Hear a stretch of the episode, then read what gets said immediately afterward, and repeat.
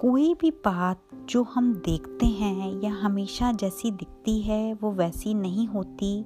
उसका कोई दूसरा पहलू भी हो सकता है। हेलो फ्रेंड्स ज़िंदगी के रंग मिट्टी के संग में आपका स्वागत है। आज मैं आपको एक सुंदर उदाहरण के साथ एक कहानी सुनाना चाहती हूँ कि हमें किसी के बारे में बिना सोचे कोई राय नहीं बनानी चाहिए। एक बार एक संत सुबह सुबह समुद्र के किनारे सैर कर रहे थे। समुद्र के तट पर उन्होंने देखा कि एक पुरुष एक स्त्री की गोद में सिर रखकर सोया हुआ है।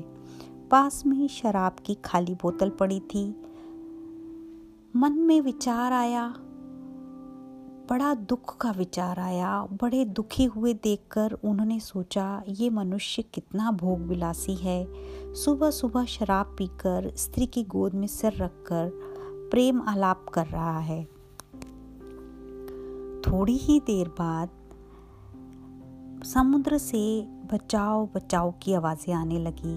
संत ने देखा, एक मनुष्य समुद्र में डूब रहा था। मगर उन्हें स्वयं तो तैरना आता नहीं था। इसलिए संत के पास देखते रहने के अलावा कोई चारा नहीं था। आवाज़ सुनकर स्त्री की गोद में सिर रखकर सोया व्यक्ति अचानक उठा और डूबने वाले व्यक्ति को बचाने के लिए पानी में कूद गया। थोड़ी ही देर में उसने डूबने वाले व्यक्ति को बचा लिया और किनारे पर ले आया। संत विचार में पड़ गए कि ये व्यक्ति को मैं बुरा कहूँ या भला कहूँ? अभी तो मैं इसके बारे में बुरा सोच रहा था और अभी इसने इतना अच्छा काम किया, मैं वो कुछ समझ नहीं पा रहे थे। वो उस व्यक्ति के पास गए और बोले, तुम कौन हो? उसने कहा, मैं मछुआरा हूँ। मैं बहुत दिनों बाद आज लौटा हूँ बड़े दिन पहले मैं समुद्र में मछली पकड़ने गया था। आज सुबह लौटा तो मेरी माँ मुझे लेने आ गई।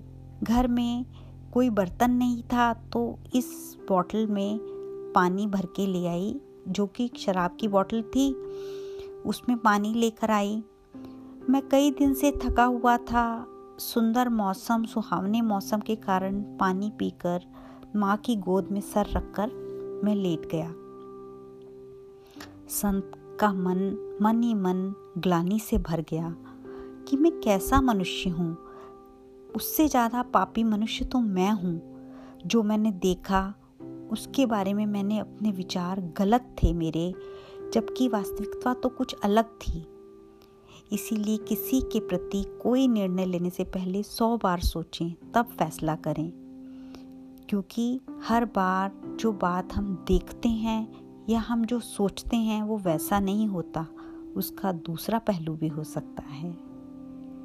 ज़रूर विचार करें। धन्यवाद।